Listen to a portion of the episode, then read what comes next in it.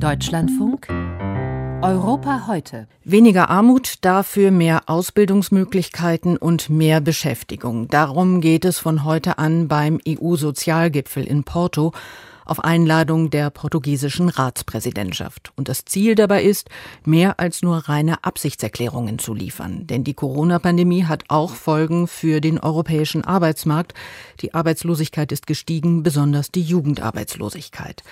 Im Interview mit dem Deutschlandfunk beschrieb EU-Sozialkommissar Nikolaus Schmidt den Arbeitsauftrag. Wir sehen das ja sehr konkret. Besonders äh, Jugendliche haben sehr viel unter dieser Krise gelitten, was ihre Arbeitsmöglichkeiten anbelangt, aber auch in anderen Bereichen. Und wir haben gesehen auch, dass Armut gestiegen ist. Wir müssen also in vielen Bereichen investieren. Das gilt natürlich für Klimawandel, unsere Wirtschaft umstellen auf Klimawandel. Das gilt aber auch zur Digitalisierung. Wir müssen hier vieles modernisieren, aber insbesondere auch in die Menschen investieren. Neue Jobs bedingen auch neue Kompetenzen und das ist eine große Herausforderung. Soweit EU-Sozialkommissar Nikolaus Schmidt. Dazu ein paar Zahlen zur Jugendarbeitslosigkeit. Aktuell haben in Spanien 37 Prozent der unter 25-Jährigen keine Beschäftigung. In Italien sind es 33 Prozent und in Portugal 23 Prozent. Wir haben Thilo Wagner gebeten, für uns zu recherchieren, was das im Einzelfall bedeutet, wie es jungen Menschen in Portugal in diesen Zeiten ergeht und wie sie in die Zukunft blicken. Das große Uni-Abschlussfest fiel für Anna Margarida Duarte wegen der Covid-19-Pandemie aus. Nach vier Jahren Studium konnte die ausgebildete Krankenpflegerin im vergangenen Sommer nicht mit ihren Mitstudierenden in Lissabon feiern. Doch die gute Nachricht kam kurze Zeit später. Wir waren in meinem Jahrgang rund 300 Studierende und alle, die wirklich arbeiten wollten, hatten bereits im September oder Oktober einen festen Job. Das war in Portugal nicht immer so. Während der Staatsschuldenkrise vor einem Jahrzehnt mussten Zehntausende junge Arbeitssuchende, darunter auch viele Krankenpfleger, das Land verlassen. Der harte Sparkurs, der damals als Gegenleistung für ein milliardenschweres Rettungspaket durchgesetzt werden musste, traf auch das staatliche Gesundheitssystem. Stellen wurden nicht wieder besetzt, Gehälter eingefroren, Investitionen verschoben. Doch mit dem Ausbruch der Pandemie, so Anna Margarida Duarte, sei der Bedarf an Arbeitskräften deutlich gestiegen, auch weil viele ältere Angestellte in den Krankenhäusern sich früh pensionieren oder krankschreiben ließen.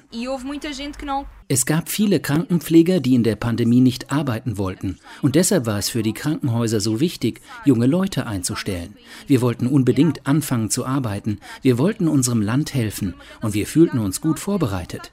Das war eine riesige Chance für uns, sofort anzufangen. Wir haben in gewisser Weise Lücken im Gesundheitssystem gefüllt, die es schon vor der Pandemie gab und die jetzt aber unbedingt geschlossen werden mussten.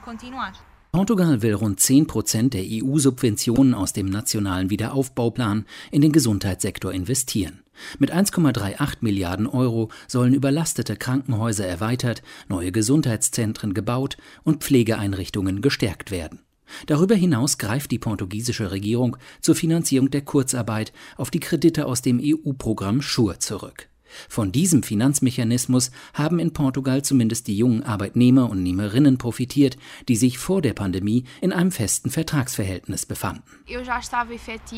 So wie Carlotta Luis. Neben ihrem Studium hat die 21-Jährige einen Teilzeitjob in einem Modegeschäft und während der zwei Lockdowns im Frühjahr 2020 und im Winter 2021 erhielt sie Kurzarbeitergeld. Doch das gebe ihr keine Planungssicherheit, sagt Luis, und auch deshalb lebt sie immer noch bei ihrer Familie. Einer der Gründe, warum ich nicht ausziehe, ist, dass ich nicht weiß, ob ich meinen Job behalten werde. Denn wenn sie mich entlassen, kann ich mir keine eigene Wohnung leisten. Die Arbeitslosigkeit in Portugal betrug laut portugiesischem Statistikamt im März 6,5 Prozent und damit deutlich weniger als von Experten und Politikern befürchtet.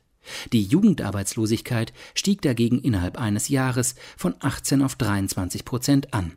Davon seien auch viele ihrer Freunde betroffen, sagt Carlotta Luis. Viele leben mit den Eltern oder mit anderen Familienmitgliedern und es ist, als ob ihr Leben auf Pause steht, denn sie studieren nicht und Arbeit finden sie auch keine. Unqualifizierte Arbeitnehmer und Arbeitnehmerinnen im Niedriglohnsektor leiden laut einer Statistik von Eurostat deutlich stärker unter der Pandemie. In Portugal stehen fast 900.000 Menschen in prekären Arbeitsverhältnissen mit minimaler sozialer Absicherung, darunter sehr viele junge Arbeitnehmer. Ob sich die Perspektiven junger Arbeitssuchender in Portugal bald wieder verbessern werden, hängt vor allem auch von einem Sektor ab, der Tourismus hat vor der Pandemie einen wichtigen Beitrag geleistet, dass die Jugendarbeitslosigkeit von fast 38 Prozent im Jahr 2012 auf 18 Prozent zurückgegangen ist. Doch wann die Tourismusbranche in Portugal, die sehr stark von Flugreisenden abhängig ist, wieder das Niveau von 2019 erreichen wird, das kann zurzeit noch niemand beantworten.